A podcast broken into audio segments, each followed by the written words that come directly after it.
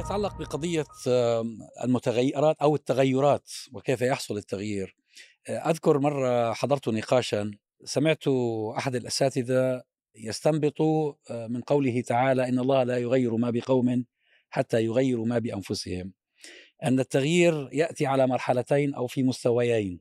هناك مستوى ضمن طاقة من يرغبون في التغيير أو من يتطلعون إلى التغيير. وهناك مستوى يتجاوز قدراتهم. ولن يكون بإمكانهم. هذا الله متوكل به. إذا هم قاموا بما عليهم من واجب فغيروا بالقدر الذي تسمح به إمكانياتهم. وأنا أظن أن هذه المعادلة هي فعلا سنن الله التي نراها في الكون يعني عبر التاريخ.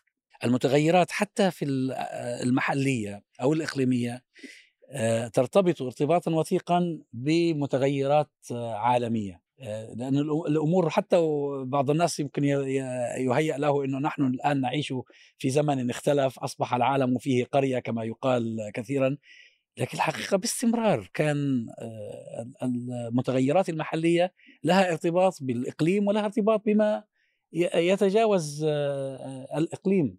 لكن يا دكتور الآية ذكرتها بتتعارض شوية مع أنا أخذ آية أخرى. التكليف بيكون بقدر استطاعة الإنسان لا يكلف نفسا إلا وسعها فالتكليف كله بيجي بوسع النفس يعني ربنا ممكن يعني أنا أفتكر متغيرات التغيير كلها في داخل الإنسان نفسه وما في ما, بتجي من الخارج الخارج إلا بقدر التفاعل أنت مع الخارج. ولا إذا كانت أو كنا كل الأمور للغيبيات فحنعمل تغيير في عندنا. أنا أفتكر التغيير ربنا يكلفنا بقدر ما نستطيع نحن. طاقتنا هي إيش؟ إذا كانت طاقتنا إنه نعمل شيء معين بكلفنا بقدر التك... وبحاسبنا على قدر التكليف اللي عندنا. صحيح هذا فيما يتعلق بما هو ضمن ما نقدر عليه. لكن مثلا لما لما بتحصل يعني مثلا أنا باخذ نموذج آه، الأول في الإسلام آه، ما الذي مهد لانتشار الدعوة الإسلامية؟ المسلمون ظلوا آه، يجاهدون في مكة سلما 13 عاما ثم انتقلوا إلى يثرب التي أصبحت المدينة المنورة حتى يسر الله لهم أن يؤسسوا كيانا سياسيا لعشرة أعوام أخرى. لكن في ذلك الوقت كان في متغيرات من حولهم.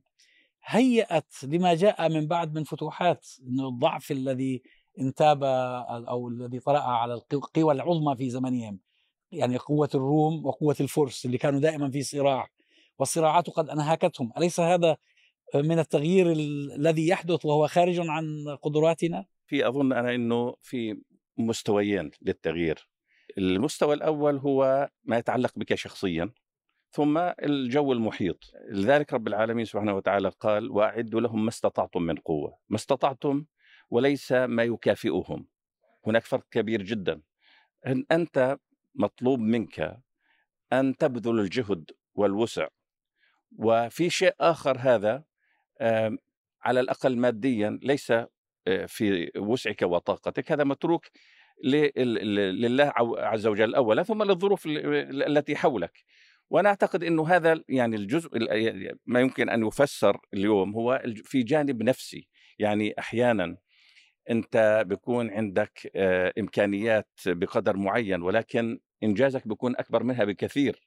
مثلا في غزوة بدر في آه، عدد المسلمين كان أقل إمكانياتهم كانت أقل لكن الوضع النفسي كان آه، أكبر بكثير من يعني وهو الذي حسم الموضوع في النهاية. أنا بعتقد أنه هذا نفسه يمكن أن ينطبق على الوضع الحالي. إحنا اليوم آه، يعني نقول نحن نستطيع نحن نستطيع أن نعد بالشكل بالطريقة الفلانية ولكن المهم في الحقيقة هو الاستعداد النفسي والعزيمة. وهي في الحقيقة ربما يعني ثلاثة أرباع الاسباب النصر. الجانب النفسي في في في يعني في الحرب سابقا ولاحقا هو أساسي ربما أكثر بكثير من الجانب المادي الذي يتوقف الناس عنده كثيرا. الجانب النفسي هو العفو الدكتور هو آه، هو هو الذي سماه شاعرنا أبو القاسم الشابي إرادة الحياة. إذا الشعب يوما أراد الحياة فلا بد أن يستجيب القدر. إرادة الحياة هو الجانب النفسي هو قيام الشعب أو بالتغيير الذاتي قبل أن ينتظرون النصر النصر الإلهي في, إنجاح عملية التغيير. إرادة الحياة ليست مجرد العيش وإنما إرادة الحياة الكريمة آه، الخبز والحرية والكرامه الوطنية وهي شعارات الثورات آه، في منطقة الربيع العربي. كلها انطلقت من إرادة للحياة كلها انطلقت من رغبة في التغيير من رغبة في الانتقال من وضع إلى وضع آخر من وضع استبداد و... وانسداد وفساد ووضع غياب للحريات وغياب لل... لأدنى مقومات الحياة الحرة. إلى رغبة في حياة جديدة. هذه الرغبة هي التي صنعت آه، أثر ذلك شروط الانتصار وهي آه، والعجز في في بيت المتنبي فلا بد أن يستجيب يستجيب القدر بمعنى أن لو تحققت هذه الشروط الموضعية فالنتيجة واضحة تماما وهي استجابة القدر وهو ليس حكم على على إرادة الإله ولكن تأكيد على أن لو نوفر الشروط الموضوعية فالنتيجة ستكون السنن الكونية هي تسير في هذا الاتجاه. بالضبط هذا هو نعم. هذا أبو القاسم الشعبي ليس المتنبي.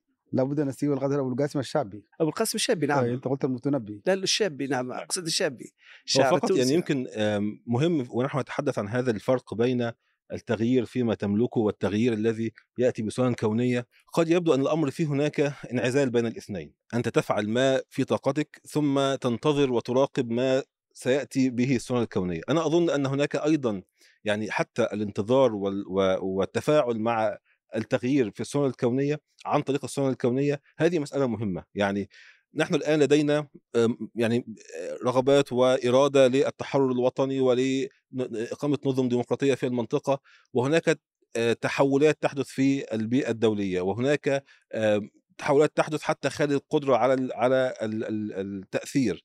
لكن رصدها والتفاعل مع هذه مسألة مهمة. يعني حتى بالعودة إلى المثال اللي حضرتك ذكرته في البيئة بيئة المدينة كان هناك دائما عين على منطقة التأثير هي منطقة الجزيرة العربية وعين أخرى تتابع ما يحدث في البيئة الدولية والحديث عن غلبة الروم وذلك. وهذه بالتالي نحن عندما نتحرك في بيئة التأثير آه، نكون فاعلين لكن في البيئة الأخرى أو يعني يكون هناك فعل أكثر في البيئة الدولية وفي التغير الذي يحدث بعد ذلك يجب يكون هناك هناك متابعة جيدة وتفاعل جيد و قراءة كيف يؤثر ما يحدث على البيئة طبعا صحيح هو هو أنا لم أقصد إنه أنت حتعمل حاجة وتنتظر لا أنت تجتهد أن تفعل كل ما في وسعك. فعلا لا يكلف الله نفسا إلا وسعها. ولكن أنا الذي قصدته أن هناك أمور خارجه عن إرادتنا نحن الله تعالى يتكفل بها ربما بحكمته بناء على مدى إخلاصنا ومدى تفانينا ومدى رغبتنا في إرادة الحياة. يعني يعني هو في تكامل في الموضوع وليس فصل بين الاثنين.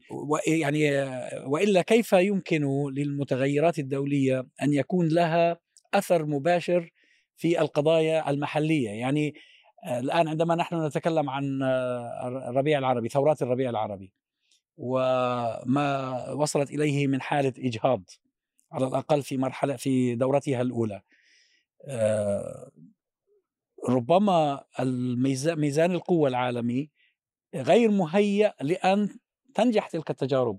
يعني الموضوع مش بس بس بيتعلق بأين أخطأنا وأين قصرنا. يعني إخواننا في تونس حاولوا قدر الإمكان أن يجتهدوا بحيث يتجنبوا ما ظنوا أن من سبقهم وقع فيه. لكن في المآل واحد في النهاية ليه؟ لأنه ميزان القوة الإقليمي والدولي ظل معاندا لهذا لهذا المسار.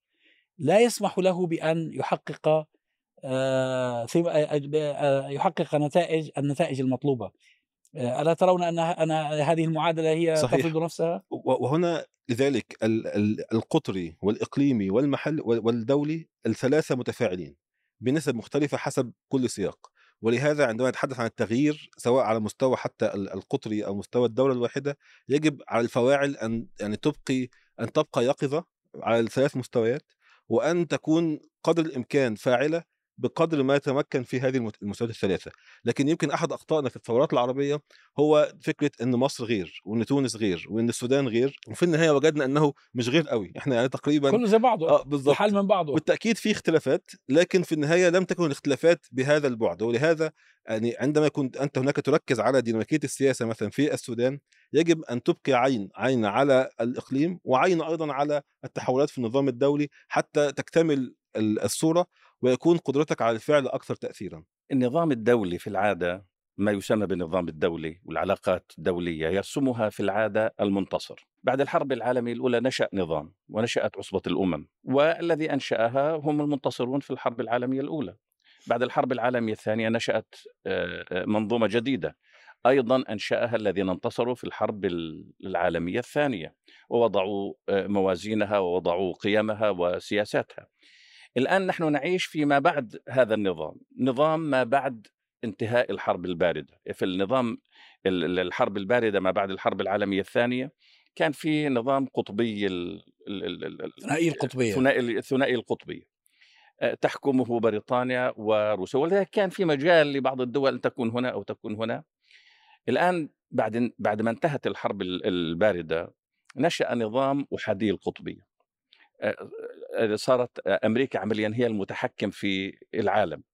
اليوم إحنا نعيش في مرحلة عمليا انتهاء هذه المرحلة أيضا ومحاولة دول أخرى وخاصة الصين وروسيا أن تعود مرة ثانية لتكون جزء من قيادة هذا النظام الدولي هي لأنه أحادية القطبية هي الاستثناء على القاعدة. يعني ربما الاستثناء أن أن تكون هناك قوة واحدة من من سنة الله أيضا في الكون التدافع. لابد أن والتدافع يحتاج إلى أكثر من قوة. ربما من سوء حظنا إحنا كأمة عربية أننا جئنا في هذه الفترة. في البداية كنا في فترة ال ال يعني قيادة الولايات المتحدة والاتحاد السوفيتي للنظام الدولي. وهذا النظام صحيح كان في قدر من التنافس ولكن في بعض القضايا كان فيها اتفاق. يعني مثلا موضوع وجود إسرائيل وسيادتها وتفوقها كان أمرا متفقا عليه بين الطرفين. ولذلك يعني كانت روسيا أول من اعترف بال أو الاتحاد السوفيتي أول من اعترف بالكيان الصهيوني عندما نشأ. وكذلك ورعته الولايات المتحدة رعته الدول الغربية بشكل عام واستمر. هذا كان من القضايا التي اتفق عليها ثم آه، صار يعني صارت الحرب الباردة وبقي هذا الأمر وبقيت يعني التفوق التفوق الإسرائيلي في المنطقة كان امرا متفقا عليه.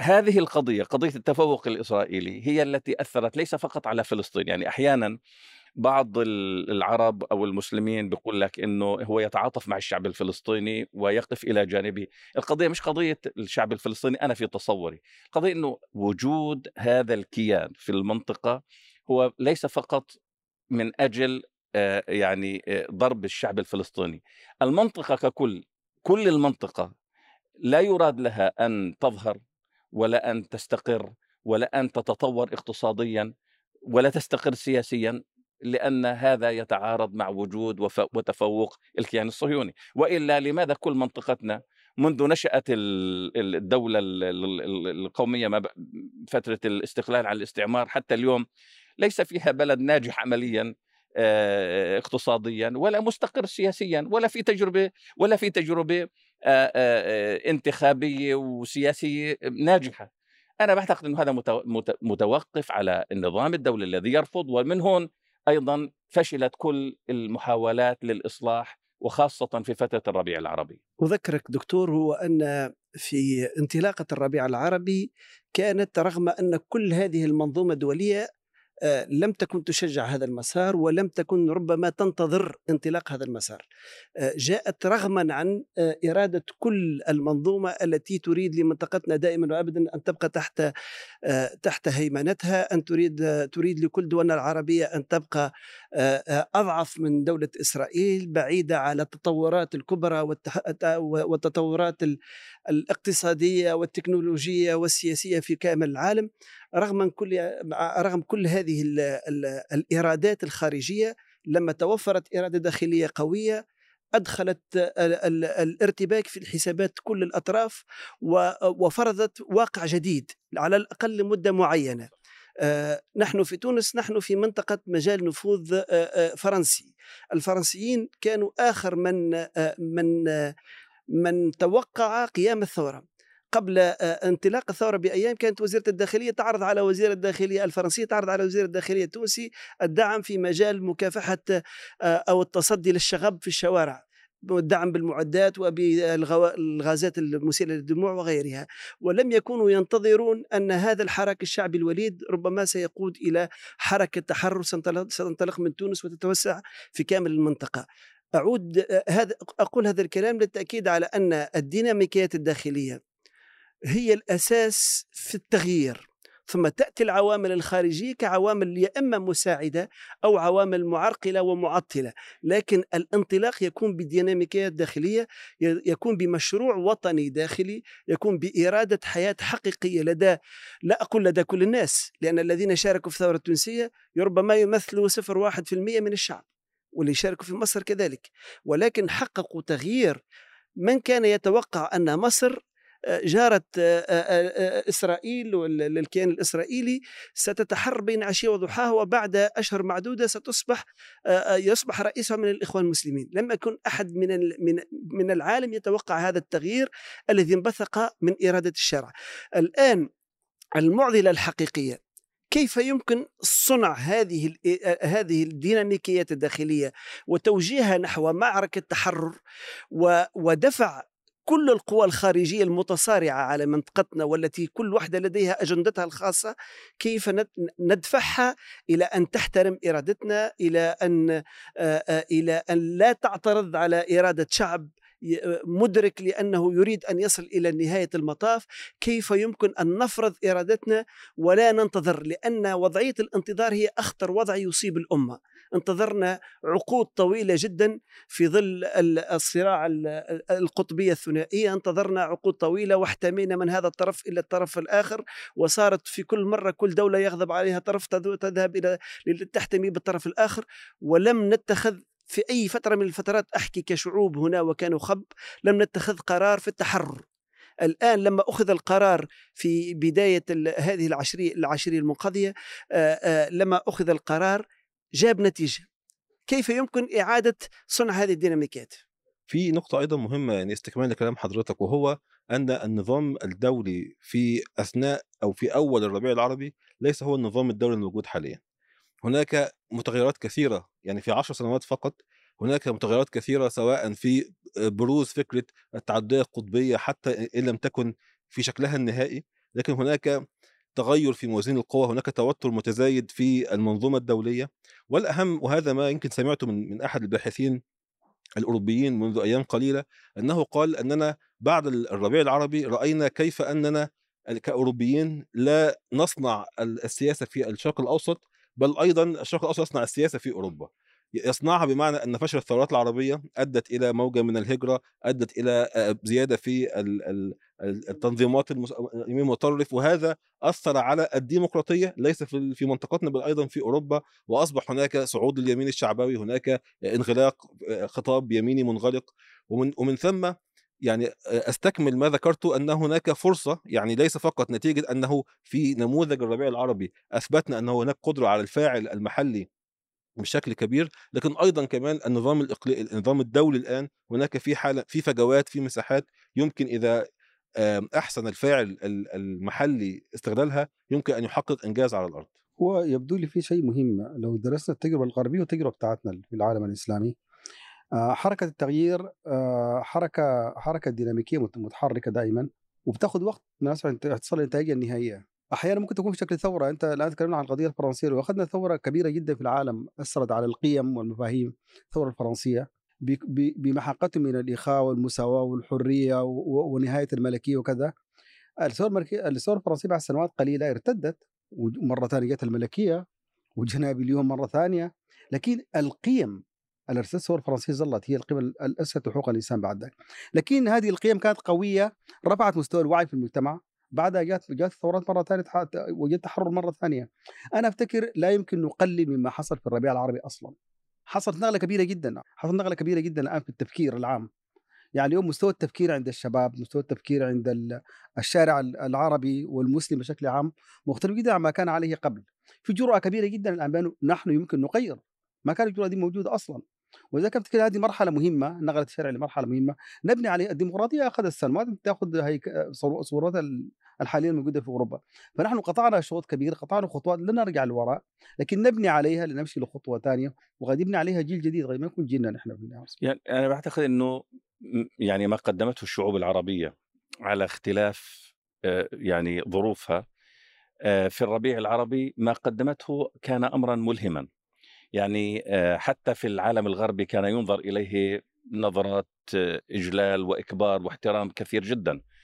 ولأنه فعلا كان ربما لأول مرة العالم العربي بينتفض على مستوى الجماهير بهذا الشكل الذي حصل. تحسنت سمعتنا. بالتأكيد بالتأكيد. حتى حتى بعض ال- يعني ال- الغربيين صاروا يعني يسمون بعض المناطق عندهم بميدان التحرير أو كذا. هذه هذه هذه في الحقيقة كانت ملهمة. ولكن في نفس الوقت أنا بعتقد إنه هناك مجموعة من الظروف حالت دون أن يستمر هذا الأمر وأهمها بتصور وجود الكيان هذه قضية أساسية، تحالف الكيان مع مجموعة من الدول اللي إحنا ممكن نسميها الدول الدول العربية، الأنظمة العربية اللي هي النظام العربي الذي يأبى التغيير لأنه التغيير كان مكلفا له، وبالتالي كان على استعداد أن يفعل أي شيء في في مقابل يعني من أجل إجهاض هذا هذا التغير. هذا هذا هذا الأمر مرتبط في تصوري بما نسميه أحيانا بالدولة آه، وجود الدولة ال- القومية. آه، هذه الدولة في الحقيقة هي تدافع عن نفسها. هذه الدولة فشلت فشلا ذريعا على مستوى إيجاد مؤسسات فشلت فشلا ذريعا في مستوى التنمية والسياسية والاقتصادية. وبالتالي هؤلاء على استعداد وليس للحكام فيها آه، أي بعد خليني أسميه يعني شرعية شعبية. وبالتالي هم على استعداد أن أن يتعاونوا. هذا الذي حصل أن يتعاونوا مع كل الأطراف من أجل البقاء في مواقعهم. في النهاية أنا بعتقد أنه الذي حصل كان أمرا مهما جدا في العالم العربي. هذا الأمر يمكن أن يتكرر ويتكرر قريبا ليس بعيدا. صحيح أنه التجربة كانت قاسية في بعض البلدان العربية ولكن بالإجمال هذه مرحلة من المراحل كما تفضل الأستاذ يعني الثورات في العادة تأخذ وقتا وتأتي على موجات. ليس بالضرورة أن تأتي مرة واحدة. الانقلابات العسكرية هي التي تحصل وتغير أحيانا ولكن الثورات تأخذ وقتها وتأخذ وتأتي على موجات. وهذه كانت بداية للتغيير دعوني أسميه النفسي في العالم العربي. الإنسان العربي اليوم غير الإنسان العربي ما قبل الربيع العربي. بإمكانه أن هو مهيئ نفسيا للمرحلة القادمة. هي اثرت نفسيا الدولة- جدا طبعا صحيح. الدولة اللي أشرت لها أبو عبادة هي الحقيقة تسمى مجازا دولة قومية. لكن هي في حقيقتها ليست دولة قومية في العالم العربي. يعني هي أنشئت على نمط الدولة القومية التي نشأت في أوروبا. لكن ربما وهي قطرية ممكن أن قطرية تسمى. سميها أو حتى سميها آه، حقيقة هي هي مجموعة من المصالح تدير جزءا من منطقة كانت متكاملة حتى عهد قريب. وهذا واحد من الإشكالات يعني مثلا أنت لما تتكلم عن فرنسا في حاجة اسمها الشعب الفرنسي الأمة الفرنسية. لما تتكلم عن في لغة واحدة آه، تجمعهم. في شيء في شيء فعلا قوي. بينما إحنا في المنطقة العربية عندك 24 كم صاروا؟ 24 دولة؟ كله أصلا أمة واحدة لغة واحدة أصول واحدة قبائل نفس القبائل متوزعة آه، عبر هذه الحدود ال- المصطنعة. ول- ولذلك تاكيدا على كلامك هو العصابات لا التي يعني يمين الروابط عند الغربيين أكثر من عندنا؟ ضمن ضمن إطار ضمن لا مش مش إطار- إحنا عندنا اطارنا في اللغة في العقيدة في التاريخ موحد مشترك. أيوه. غير مشترك. في المجموع. نحن في المجموع صحيح. لكن أنا أقصد ضمن إطار الحدود الدولة الناشئة. يعني مثلا ما الذي يجعل أهل السودان ضمن ما هو معروف بدولة السودان أو أهل مصر ضمن ضمن ما يشار إليه على أنه جمهورية مصر يجعلهم أمة دون جيرانهم؟ أو ال- يعني في دول الخليج أكثر ظهورا. دول الخليج يعني- دول بلاد الشام. كيف كيف؟ أو أو بلاد يعني الشام. لبنان مثلا ما الذي يجعل لبنان دولة قائمة بذاتها؟ منفصلة عن سوريا والأردن منفصلة عن فلسطين وكذا يعني أنا هذا اللي أقصده واللي هو جعلت سايكس بيكو هي عملتها كده. أيوة سايكس بيكو.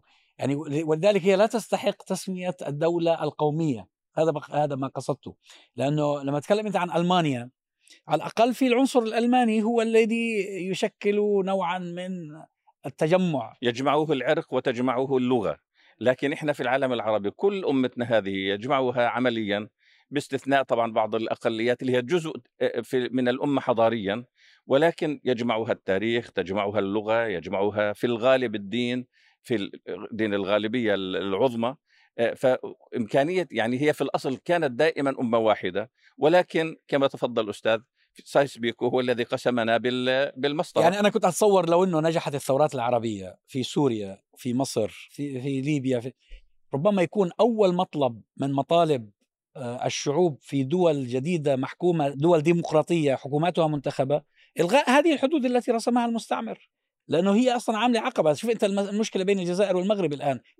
بكل بساطة بيسكروا الحدود بالرغم من أنه الناس اللي عايشين في جانبي الحدود نفس نفس العشائر نفس الناس نفس القبائل. إلا أنه الزمر السياسية التي تتحكم بمقاليد الأمور تقرر بناء على هواها بناء على ما تظن أنه مصلحة لها أنه آه، سكر الحدود. ممنوع المغربي يروح يدخل الجزائر ممنوع الجزائري يدخل المغرب. وهكذا حالة الدول العربية بدون استثناء تقريبا.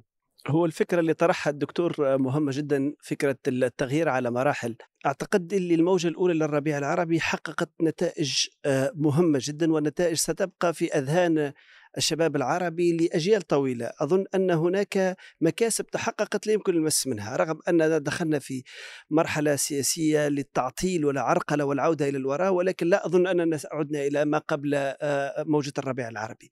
الموجة الأولى كانت موجة كسر كسر الحاجز النفسي أننا غير قادرين على التغيير. هذا كسر هذا الحاجز النفسي. الآن جزء كبير من الشعوب العربية يعيش بمن... بهذه القناعة أننا قادرون. لو تتوفر الشروط قادرون. لو ترفع اليد الخارجية قادرون. لو آه، نتحد مع بعض ونجد الآليات للالتقاء قادرون على التغيير.